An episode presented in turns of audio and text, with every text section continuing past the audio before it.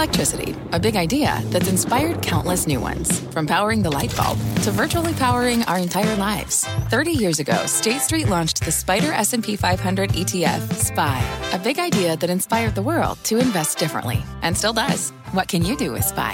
Before investing, consider the fund's investment objectives, risks, charges, and expenses. Visit ssga.com for a prospectus containing this and other information. Read it carefully before investing. SPY is subject to risks similar to those of stocks. All ETFs are subject to risk, including possible loss of principal. Alps Distributors Inc. Distributor.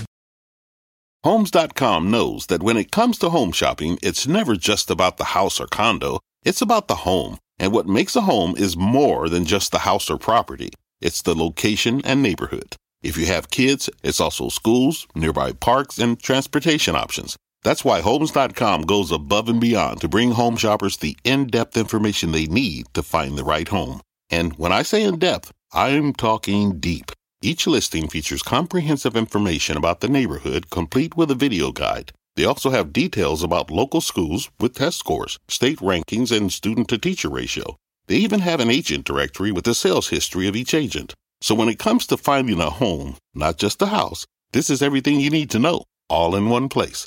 Homes.com. We've done your homework. My mission is simple to make you money. I'm here to level the playing field for all investors. There's always a bull market somewhere, and I promise to help you find it. Mad Money starts now.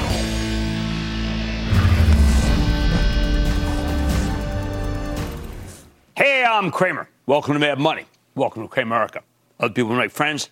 I'm just trying to save you some money. My job is not just to teach, to educate. So call me at 1 800 743 CNBC. Tweet me at Jim Cramer. Now, I know what you're thinking. Why even consider owning anything, let alone buying anything? I mean, why, why not just sell everything and come back when the meltdown is over? Natural question. After a day where only eight stocks, the S&P closed higher, Dow plunging 1,165 points, S&P plummeting 4.04 percent, and the Nasdaq, the site of the blast zone, once again nosediving 4.73 percent. These are very big numbers. They're shuddering numbers. But there's only one answer to that. We don't know when the shelling will stop.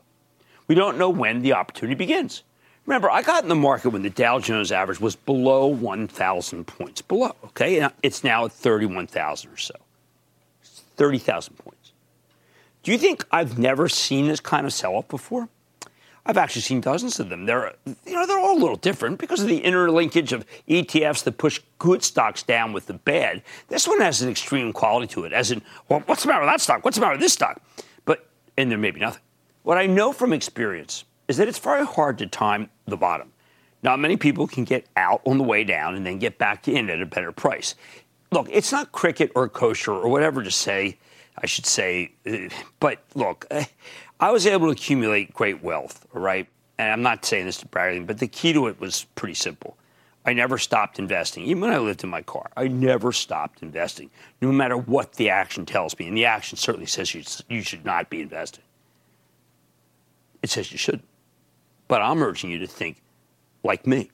I'm urging you to think that because it worked for me, and what was I doing? Reinvesting dividends, giving money to my mutual fund every single year, buying when it's down. It will work for you. Again, I don't like to talk about myself and how well I've done. It's not the way life should be. But on days like today, you need to know at least like why I haven't quit and why I'm still working. It's because it's fun for me. But it's for days like today. Let me tell you how tough it is to do what looks like the easier way. Now, during the Great Recession, I told people here, and uh, kind of devastatingly on the Today Show, to get out at Dow Jones 14,000, Dow Jones 13,000, even Dow Jones 11,000. The market just kept plunging.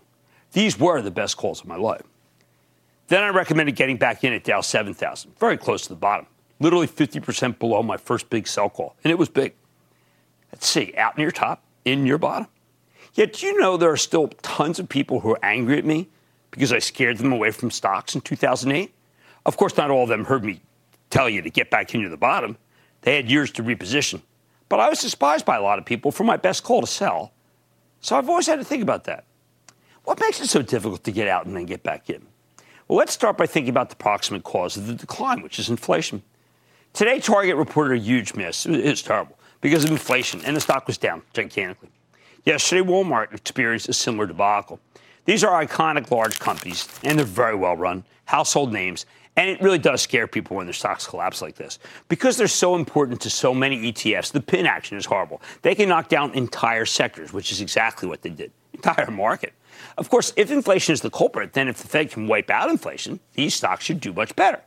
Which brings me to the task of Jay Powell, our Fed chief, and it's a big one.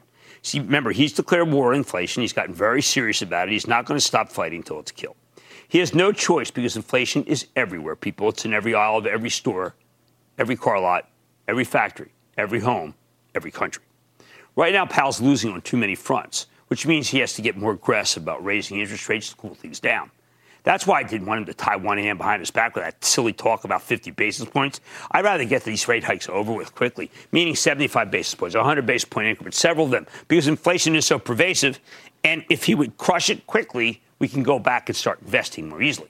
Powell does have a daunting task, though. First, he does have some wins. It's not all losses. The incredible declines in the stock market are a victory for the Fed because all of this wealth destruction means a lot of people will be more hesitant to spend money. The losses are everywhere except for a handful of sectors. I think almost any company could be vulnerable to a shortfall. I'm very worried, for instance, about stocks we've owned for ages for the Charitable Trust, like Apple because of the Chinese lockdowns, Amazon because of how poorly the retail business is doing. Hey, Cisco got a club tonight because it couldn't get the parts it needed out of China too much lockdown. Would have been a very good quarter, I think. I'm going to ask CEO Chuck Robbins about that tomorrow on Squawk on the Street. But nobody cares right now about what he has to say. They just think that that company is awful. They're panicking. I have a bulletin for uh, that we've been working on all evening for club members, special bulletin about this time. Please check your inbox, okay? That is for CNBC Investing Club people only. Now, remember, consumers saving money will help break inflation while more spending just accelerates it. The hideous market would make anyone more cautious about spending. If you're Jay Powell, that's good. We know the consumer's been spending way too much. Less consumer spending makes Jay Powell's job a lot easier. He's spending a lot because the consumer's very flush with cash, but that doesn't matter. He needs consumption to slow. Second, Powell's clearly starting to win at the retail level. For quite some time, retailers have been able to command full price. Starting now with Target and Walmart, we know there'll be a ton of promotions because there's a glut of all sorts of inventory. Not long ago, we had shortages everywhere. A more promotional retail environment would be a big victory for Powell because these discounts can break the spiral of ever higher prices for the consumer. Hence why Ross stores, the usual suspects, TJX, Burlington, they're going to go up for days, by the way. Ross, TJX, Burlington, they'll go up for days because that's where you dump your inventory. But after that, all right, here we go. Powell's losing all over the place. First, housing is way too strong. It's up 40% over the last two years. That's way too inflationary, even if it's the product of natural causes. We can't build homes fast enough for everyone who wants to take advantage of remote work to leave their city apartments for more spacious houses in the suburbs of the country. We know from Home Depot's excellent quarter that prices for existing homes are still escalating. So even though mortgage rates are now north of 5%, it's not enough to keep people from holding off.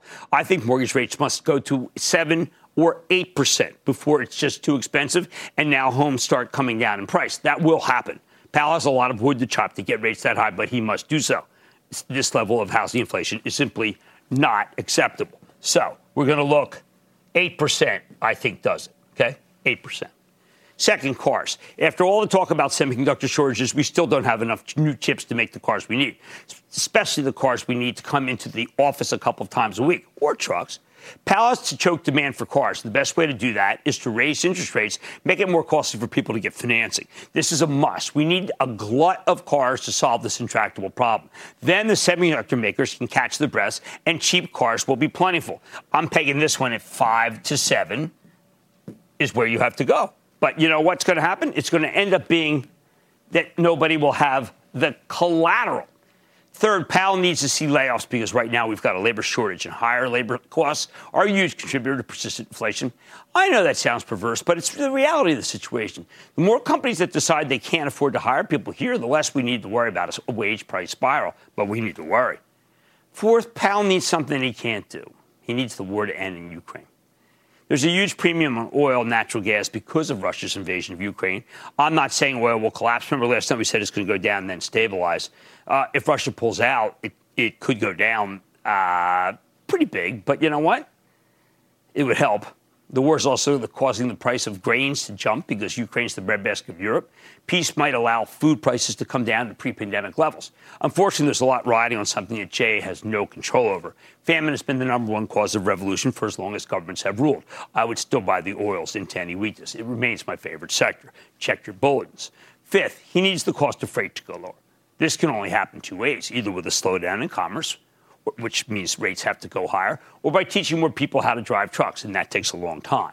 The unions who control the West Coast ports need to allow more workers and more hours, but Powell could be fighting President Biden, who's pro union on that. That would be a shame. Six, he has to wait until airfares get too high for people to travel because the travel boom is creating too much spending at a time when the Fed needs less spending. Seventh, he needs people to finish spending their savings from the stay at home period so we can go from the great resignation to the great application period. Bottom line, this is a huge schedule of things he must do. I've only listed the most obvious seven. If Powell can slay these seven dragons, then making money in the stock market will come easy again. Until then, though, expect more horrific days like today. No gain without pain. And this time, there's a lot of it. But remember, if you leave and and save some dollars because you don't want to get hit by the next couple of days or even weeks, you may regret not getting back in. I have so many of my friends regret when I started investing 43 years ago and stayed the course when they told me that was foolish. Laura in Texas. Laura. I've been blind 12 years now. Okay. I can see your face, ah. and I hear your voice, and you make me smile. Oh, thank you.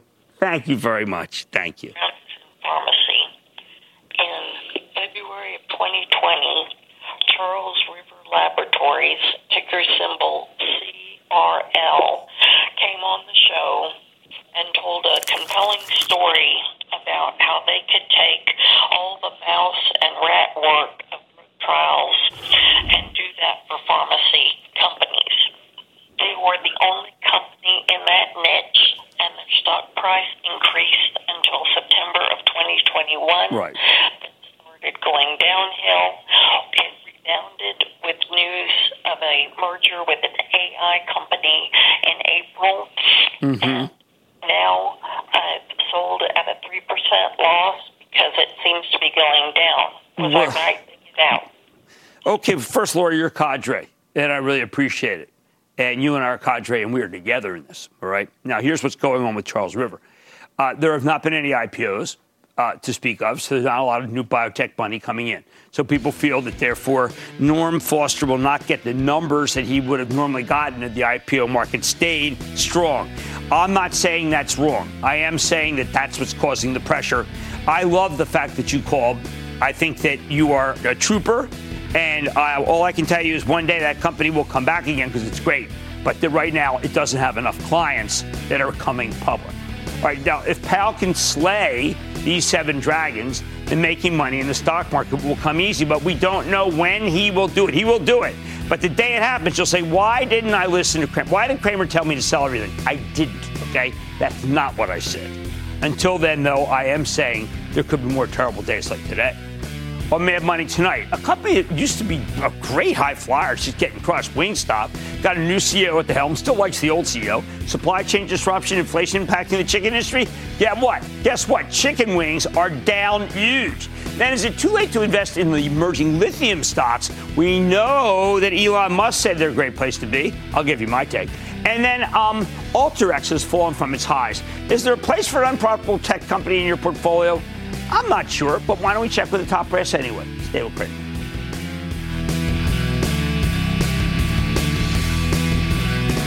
Don't miss a second of Mad Money.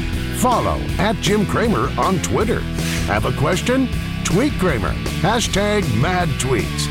Send Jim an email to madmoney at cnbc.com or give us a call at 1 800 743 CNBC. Miss something? Head to madmoney.cnbc.com. Take your business further with the smart and flexible American Express Business Gold Card. It offers flexible spending capacity that adapts to your business. You can also earn up to $395 in annual statement credits on eligible purchases at select business merchants. That's the powerful backing of American Express. Terms apply. Learn more at americanexpress.com slash business gold card. Fact. Running a business is not getting easier on your wallet. With higher expenses on materials, employees, distribution, and borrowing, everything costs more. Also a fact. Smart businesses are reducing costs and headaches by graduating to NetSuite by Oracle. NetSuite is the number one cloud financial system, bringing accounting, financial management, inventory, and HR into one platform and one source of truth. With NetSuite, you reduce IT costs because NetSuite lives in the cloud with no hardware required, accessed from anywhere. You can cut the cost of maintaining multiple systems because you've got one unified business management suite. You improve efficiency by bringing all your major business processes into one platform, slashing manual tasks and errors. Over 37,000 companies have already made the move. See how you'll profit with NetSuite, and then you can think of all the ways you could be spending the money you save. Company retreat in Malibu, anyone? By popular demand, NetSuite is offering a one-of-a-kind flexible financing program for a few more weeks. Head to netsuite.com to start saving.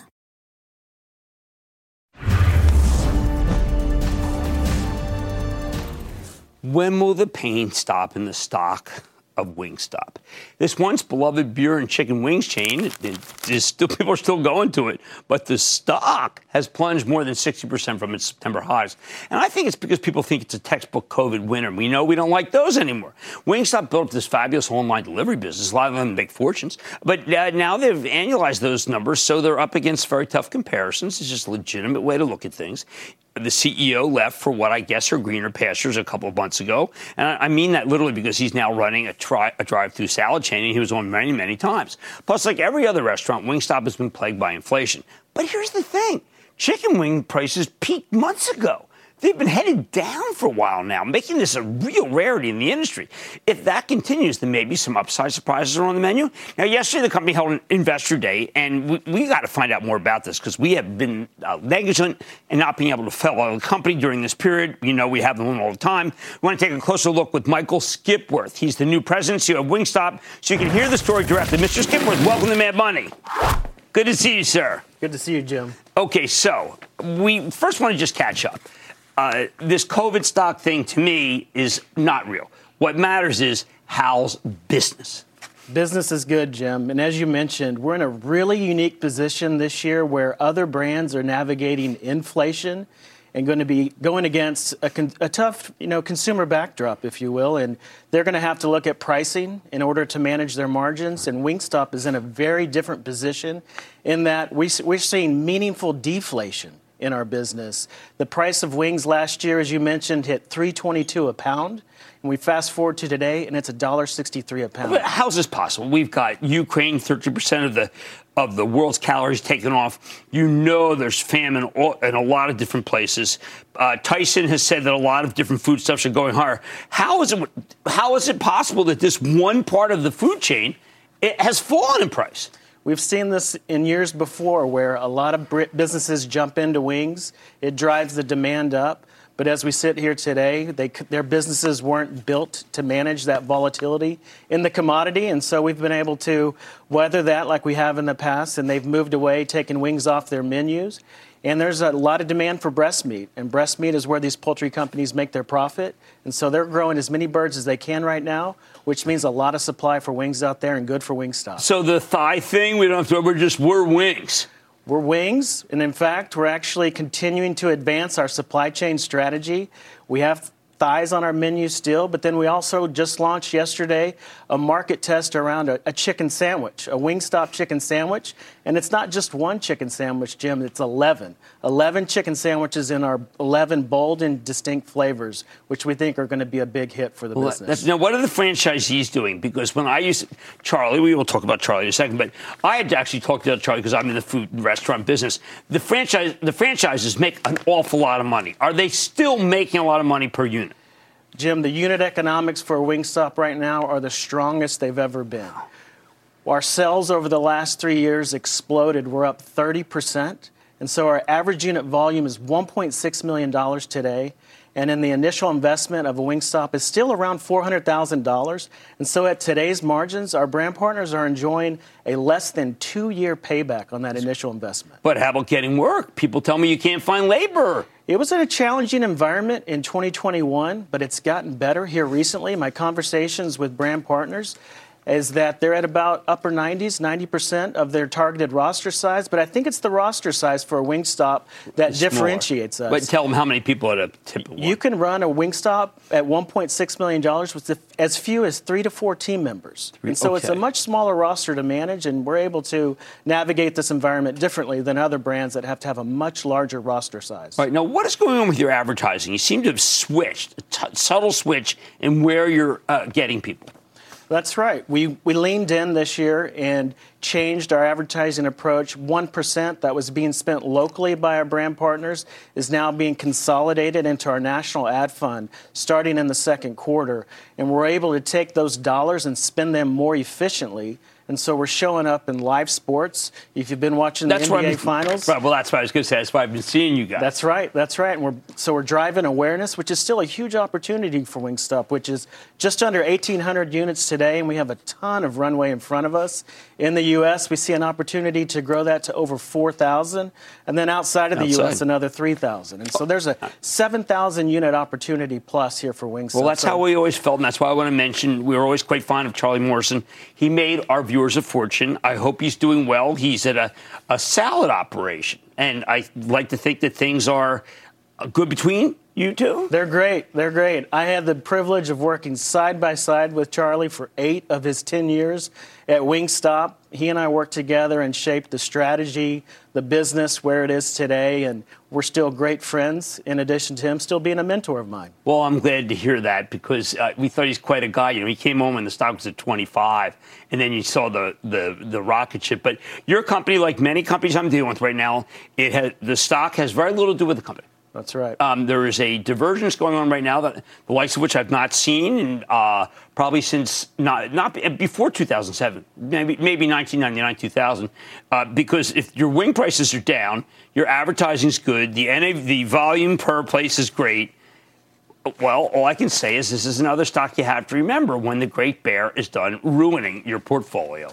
Michael Skipworth, President and CEO of Wingstop. Great to see you, sir. Thanks for having and thank me. you for coming by. Thanks for having me, Jim. Mad Money's back after the break. Coming up, Cramer goes mining for an investable theme and just might have struck it big. Find out what it is next. People today can spend half their lives over 50. So it's good to be financially ready for what's important to you as you get older, like a family vacation or starting your dream business. Welcome to Connie's Coffee. How may I help you? AARP's trusted financial tools can help you plan for whatever your future holds. That's why the younger you are, the more you need AARP. Start planning today at aarp.org/moneytools.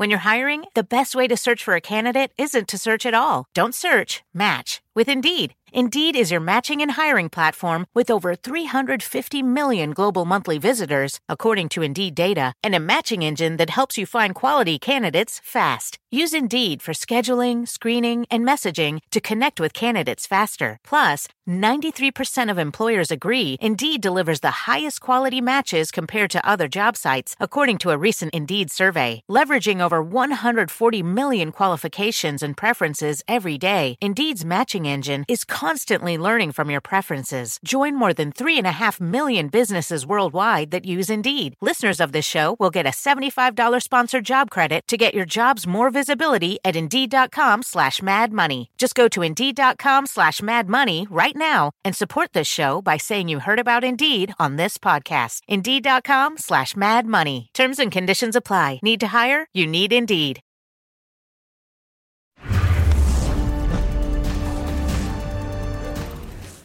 After another just totally horrific day for the averages, one that made you feel like a moron if you took any consolation from yesterday's positive action, and I told you I didn't. Well, I feel compelled to reiterate there is always a bull market somewhere. It's just that there are far fewer of them. And I don't want to mince words. They're harder and harder to find. But it doesn't mean they don't exist. Over the last few weeks, we've seen a tremendous run in the lithium stocks. We used to talk about lithium all the time because it's the key ingredient in batteries, especially electric vehicle batteries, which is why this whole cohort rocketed higher from mid 2020 through late last year. But along with the, anything else connected to electric vehicles, the lithium stocks peaked last November before plummeting back to earth. However, even as the lithium stocks got obliterated, the actual price of lithium kept going higher. After nearly tripling last year, lithium is up another 130% through the first four and a half months of 2022. All told, it's up almost 800% since the end of 2020. Now, you think the whole world's going insane. Everybody's desperate to get their hands on some mood stabilizers. It's not that kind of lithium.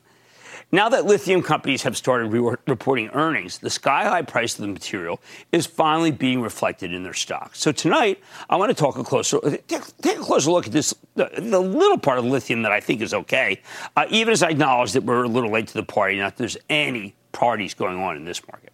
The basic story here is very simple. Even if the economy is slowing down, the demand for lithium ion batteries, especially big batteries used in electric vehicles, it continues to soar. This is a powerful secular growth theme, and I don't think anything can stop it.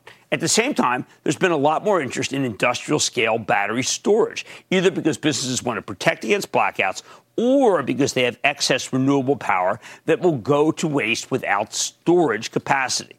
Unlike rare earth minerals, we've studied that group too, right? It's another key component of electric vehicles. Remember, we had MP on. There's not actually a shortage of lithium in the, in the element. As a matter of fact, you can find it all over the place, including here in the United States. It's the process of extraction. Yes, it, when you extract lithium and you refine lithium, it's incredibly capital intensive. This is not like oil where you can just add some more rigs and quickly increase supply. It can take years for new lithium production to come online. That's why the price of this stuff is going nuts over the last 18 months. There's been a steady rise in demand for lithium, but because of structural issues, it's taking a long time for companies to add new supply.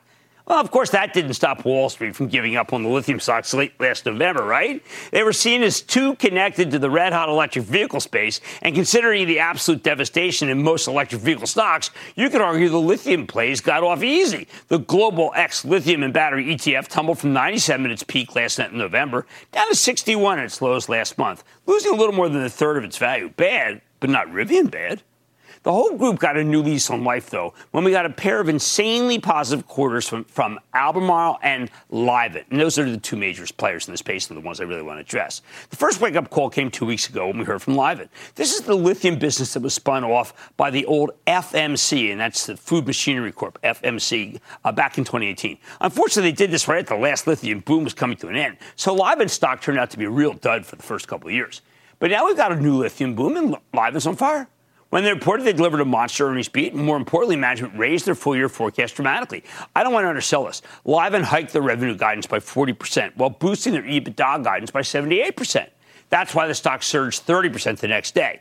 There's always a bull market somewhere. And while it's given up some of those gains thanks to the hideous action of the last couple weeks, stock's been surprisingly resilient. Livent was at $28 two weeks ago. Now it's at 27 Stark contrast with the rest of the market, correct? Now, the day after a Livent reported, we heard from Albemarle, which is a more of a diversified specialty chemical play with a lot of lithium exposure, 42% of net sales to be exact. This is another one that's been a total roller coaster and it fallen out of favor going into the quarter. Then Albemarle delivered a magnificent set of numbers with much higher than expected sales, fueling a 74 cent earnings beat off of a $1.64 basis. That's amazing. More importantly, management ratcheted up their full year forecast. Before they were looking to earn $5.65 to 665 now they're talking about 925 to 1225. Albemarle's stock then obviously jumped. It went up 9.3% in response to Livent's quarter the day before, then attacked on another 9.8% the day after. Since then, the stock's basically flat, which is very impressive performance considering how ugly the tape's been. Again, the opportunity. Now, if you want to play the sky high price of lithium, I say don't overthink it. The easiest thing to do is to buy Livent or Albemarle because we already know they're doing great. And despite these recent moves, the stocks aren't all that expensive based on the new earnings forecast. Then there's a tougher one, SQMs. That's called Sociedad Quimica, even though it's spelled Q U I M I C A, which is a big Chilean materials company with significant lithium exposure. Stock lagged the rest of the lithium plays last year because Wall Street's worried about Chile's new socialist president. Some people are hesitant to buy a Latin American natural resource stock. Government supervising might have a conflicting attitude toward capitalism. By the way, in Mexico, for instance, the government took over the lithium mines, said they are owned by the government. Well, that wasn't good if you uh, were thinking about investing in one of those. That said, this Sociedad Quimica has been playing catch up this year. It's up 79% for 2022. I got to wonder how much strength is already baked in. I'm not sure I want to go down there, but that country has been favorable to capitalism for a long time. Now, SQM reported tonight, but the numbers came out too late uh, for the show. They come at 6 p.m., so it's definitely worth watching.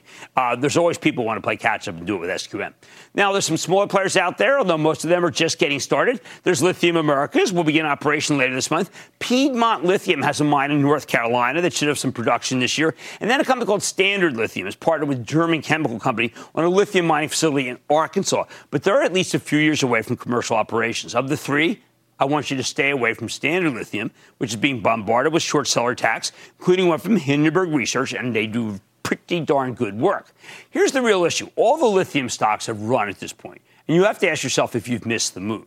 Remember, we had a lithium boom in 2017 and 2018, but then new capacity came online, and the whole thing imploded. Lithium is everywhere, people. It just takes at least 18 months to get production going. And that's about how long it's been since prices started soaring. We've already got these smaller players getting ready to come online later this year. Plus, if the price stays this high, some of the end users might get into the lithium business too. You know what? On the last, it was pretty interesting. On the last Tesla conference call, Elon Musk was pretty explicit about the scale of the opportunity, jokingly asking, quote, can more people please get into the lithium business? Do you like minting money? Well, the lithium business is for you, end quote. Of course, once more people get in, the business, will get worse.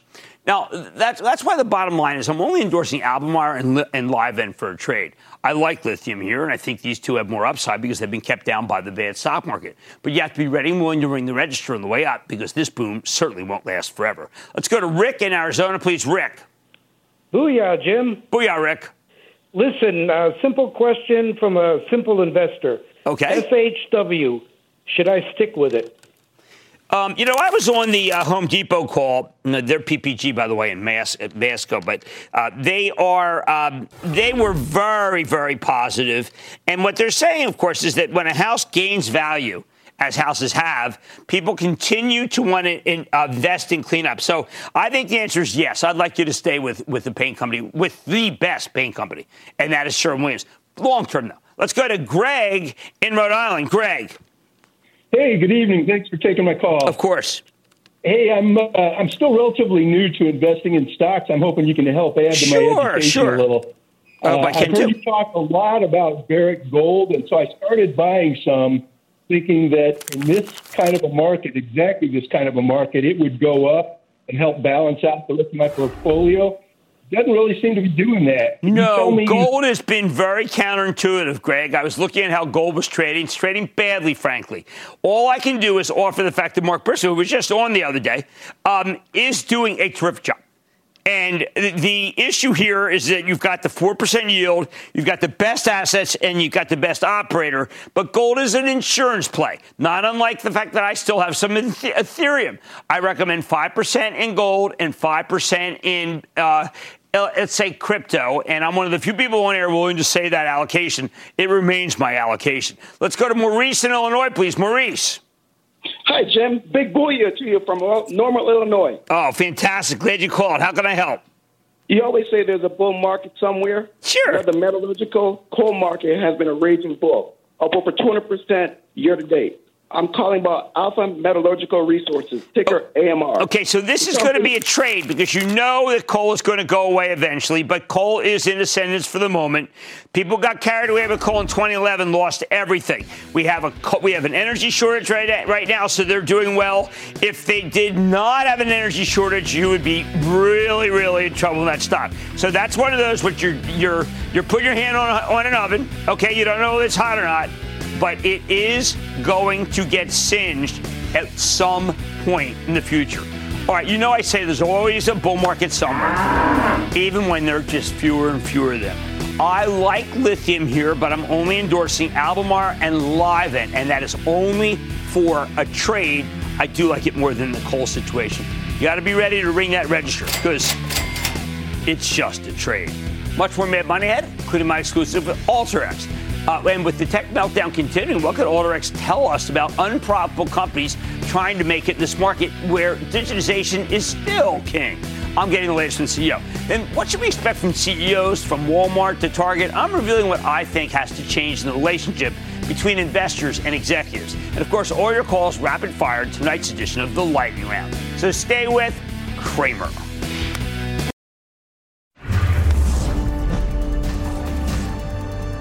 After yet another terrifying session, of course, an after session where Cisco gets crushed, it's worth asking how much lower can the rapidly growing but unprofitable enterprise software stocks go? They've been just horrendous. These are all former market darlings, and they're now probably the most hated of the hated. Even when they report the kind of quarter that Wall Street used to love, nobody seems to care. Case in point, Alteryx. That's the data analytics company that used to be one of the hottest stocks out there. Earlier this month, Alteryx reported the kind of numbers that would have been adored last year. A nice revenue beat with a smaller than expected earnings loss, not to mention a raised full year forecast. In response, the stocks actually managed to rally 9% the next day. Since then, it's been a nightmare, sinking from 70 to 53, like so many others. Uh, and that just happened in the last two weeks. Yesterday, Alteryx held an investor day where they tried to change the narrative a bit, but the stock couldn't triumph over the day to day negativity. After a small gain yesterday, it plunged lower again today. While I'm hesitant to recommend anything here, anything that's not making a lot of money, I do think it's a great way to take the temperature at one of the hardest hit sectors in the market. So let's check in with Mark Anderson. He's the CEO of Alteryx to get a better read on what's happening here. Mr. Anderson, welcome back to Mad Money. Jim, thank you so much for having me again. How Great. All right, so Mark, you had this meeting with with uh, your clients and, uh, and, prospective clients, and could you just give me a sense of uh, uh are people as concerned that business is falling off a cliff, so to speak, or is it just a slow patch and you just have to just slog through it? Well, yeah, yeah thanks for uh, thanks for the question, Jim. I think you know what we're hearing. We've got our customer conference going on right now in Denver. Yesterday we had an investor day, and our investors and analysts are walking around talking to our customers as we speak. I think our customers are realizing that the world needs to change. I think the days of allowing data to swirl around your business uh, without understanding the context and what you can do with that data to make better decisions are over. Uh, the pandemic just accelerated that. What my customers are telling me is that digital functional transformation is number one or number two priority for spending. I think I'd hate to be a, a half, a nice to have uh, technology solution right now. I think being a have to have is, is going to be really important in this environment. Now, uh, for you, there is a, a tremendous growth and, and, a huge number of contracts that you keep winning. But do you feel the need to prioritize profitability the way you might not have, say, a year ago?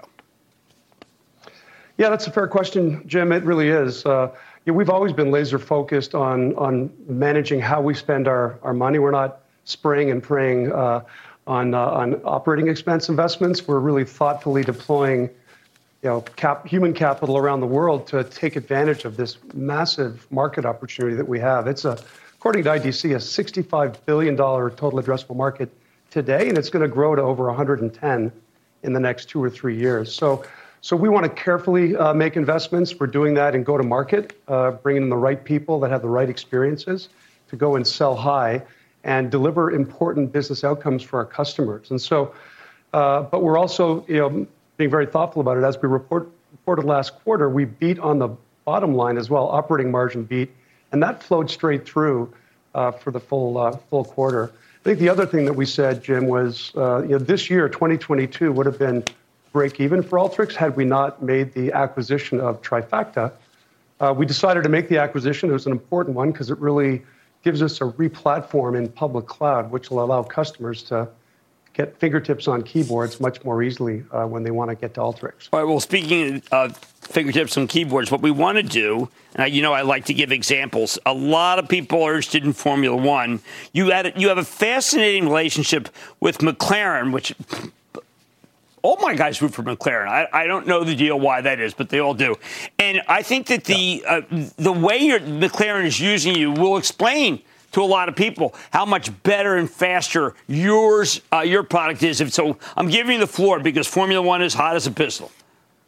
It sure is, and, and boy, McLaren is just such a great partner. Zak Brown and I got a very aligned view on on the seven different areas that that McLaren uses Alteryx. Uh, they use them in real-time race analytics. We we ingest over 1.5 uh, terabytes of data real time and and allow them to make know, kind of when to pit, how much, uh, you know, uh, what what tires degradation needs to be done. But there's also six other areas of their business that they're using Alteryx, whether it's fan engagement, whether it's uh, factory optimization, there's just uh, you know it's a very sophisticated business, and all businesses, especially ones like McLaren, you know, need to really be able to make sense of the data that just swirls around their, their business. How about other sports teams using you to be able to uh, use sports science as opposed to just intuition? Yeah, well, you know, I'm a sports junkie myself. Uh, I, I, know your beloved Eagles are important to you, but yeah. a year ago we talked about on, on an earnings call, I think it was our Q2 earnings call, we talked about dozens of professional sports teams that are using Alteryx, you know, in the Moneyball uh, application to really decide, you know, what draft picks to make, to decide how they're going to, uh, you, know, you know, come up with batting orders in Major League Baseball to uh, NFL as, as well as my beloved uh, uh, National Hockey League. So, so I, I think sports uh, again is, is one of these perfect use cases where there's just a ton of data, and what Alteryx is able, allows our users to do is pull that data from hundreds of different sources, put it into the format so that you can apply advanced analytics against it, and then we give you hundreds of tools to be able to go make better decisions. All right, uh, one last question. I, it, I never want to talk about being a tough, a tough day, like people being laid off, but a friend of mine uh, uses your product, came into a company that did not use it. And there were a lot of people, it turned out, that were, I'm going to use a mean word, please don't get mad, redundant once they brought you in. Because there were people who simply were taking weeks to do what my friend was doing in hours. So it is also a labor saving technology that you've got. Yeah, it is for sure. I think, uh, but what business leaders like and government leaders that I talk to uh, are saying every day, Jim, is you know they want to take the the manual level analysts that are using manual software like you know Microsoft Excel, and and automate them and allow them to become more like you know citizen data scientists. And right. I think once once you have those kinds of skills, you're very marketable in this world. We had a customer uh, panel at our investor day yesterday. You should have heard some of the comments that the uh, the customers were talking about. And I'm talking about you know, world class companies like Stanley Black and Decker and and uh, and J.P. Morgan Chase that you know users are talking about. If Alteryx was taken away from them, they'd quit and they'd go find another job. Well, and that's the kind of zealotry that we're seeing here at Inspire know, we've got thousands of customers in person, we've got thousands of customers online, and uh, the the sign up for our training is at record levels. So we're we're really excited about that. I think the world needs to upskill. I think we want uh, to help them do that. And, uh, and, and one of the things that makes it great working at Alteryx is you get to have an impact on on those hundreds of thousands of people that are using us every day you have an impact on their lives. Okay. Their, their well, you know, people have to understand it's a big tech plunge. Everybody knows it, all right? But you got to keep your eye on the prize for when things do get better. Mark Anderson, the CEO of Alteryx. Thank you so much for coming on the show, sir. Thank you very much, Jim. Really appreciate very it. Very good. It is a very tough market, okay? And it's very tough for tech. When it gets better, companies like this bounce back faster. They have Money's back in.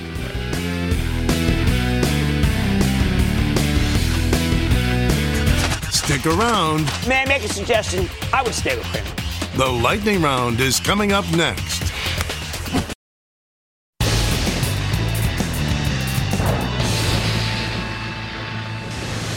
It is time. It's time for the lightning round. And then the lightning round is over. Are you ready? Ski dag. Time for the lightning round, Chris. I'm going to start with Frank in Ohio. Frank. How you doing, Jim? Booyah, booyah, booyah. Oh, there you go, triple I'm, booyah. Uh, What's up? I'm, I'm, a, I'm a small bio, a small cap bio farm kind of guy, and I've been long on Veru for quite a while now, and I've taken some profits, and I just want to know your opinion. Okay, well, we had Dr. Mitch Steiner on a couple times when the stock was dramatically lower. I know that they've got a trial going on that the FDA seems to like. That said, the stock is up a great deal. So, uh, and it's also a very controversial stock. So, what I'm going to say is we caught it much lower, um, and at this point, it is just very speculative. Joseph in South Carolina. Joseph. Booyah, Jim from Greenville, South Carolina. Look, I'm a massive fan. Excellent. I added more today on weakness, but wanted to get your thoughts on a fresh 52 week high flying stock with a massive dividend. Golden Ocean Group Limited, ticker GOGL. Yeah, you know, your Cape size shipping does work, but remember, these stocks go like this and then they go like this. So you cannot be afford to stick around even though the yield's good. That's what happens. Nick in Florida. Nick. Hey, Cramer. Yeah, what's up, Nick? I'm a first-time caller and long-time fan of the show. Thank you. Uh, the company I'm calling about purchased a refinery from Shell last month for $75 million. With the acquisition, they are expecting to generate gross profits of $460 million for 2022 and $550 million for 2023 with refining crack spreads at multi-year highs, it seems like Vertex Energy is at the right. The refiners, whether right it be whether it be uh, Valero, whether it be yours, it doesn't matter. The refiners are, are coining money here. They're making so much money that it wouldn't surprise me if the government doesn't ask, "How can you be making so much money?" That stock is going higher, as is Marathon, as is Valero. David in Massachusetts, David. Hey Jim, how are you? It's David I'm from good. How are you? Here. What's going on? Good, good. My son-in-law is a big fan of the show. Ah, oh, Here's that's a question terrific. for you. With this huge cash balance and co- for a company size, ongoing COVID concerns, and new positive news about approvals, what do you think about BioNTech? I like BioNTech. I keep thinking that one day President Xi will say, you know what?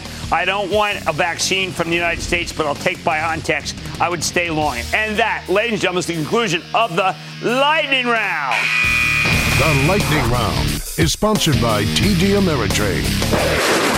Coming up, with big paychecks come big expectations. Find out why the captains of the big box universe need to do better. Next.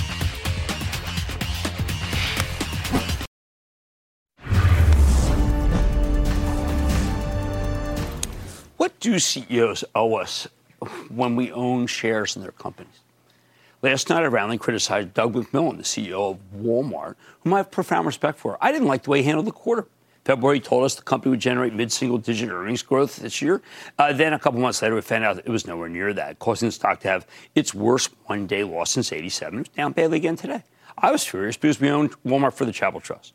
Even though all that money's earmarked for charity, I still take the losses personally. Last night, I thought McMillan had no excuse for dropping the ball like this, but today he got a good excuse because Target reported, and it was considerably worse than Walmart. Even though CEO Brian Cornell apologized profusely and took ownership of those errors, they were pretty huge. They're, they're huge errors. I care more about earnings per share than mea culpas per share. Target was down 25% today, which makes me hate myself a little less for not having done trust dump all of its Walmart. Again, Cornell had worse numbers than McMillan. I just expected more from the Bentonville Colossus, or my trust wouldn't have owned it to begin with. At issue here is what can we expect from a CEO? At a minimum, I would like a pre-announcement right at the end of the quarter from both companies, given that they knew the numbers would be this bad. Don't wait till earnings season.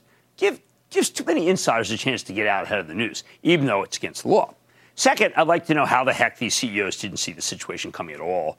We know from the chatter at the airlines that their business was super strong. We knew people were traveling again, making up for lost time. Why did these retail executives stick with the previous stay-at-home game plans?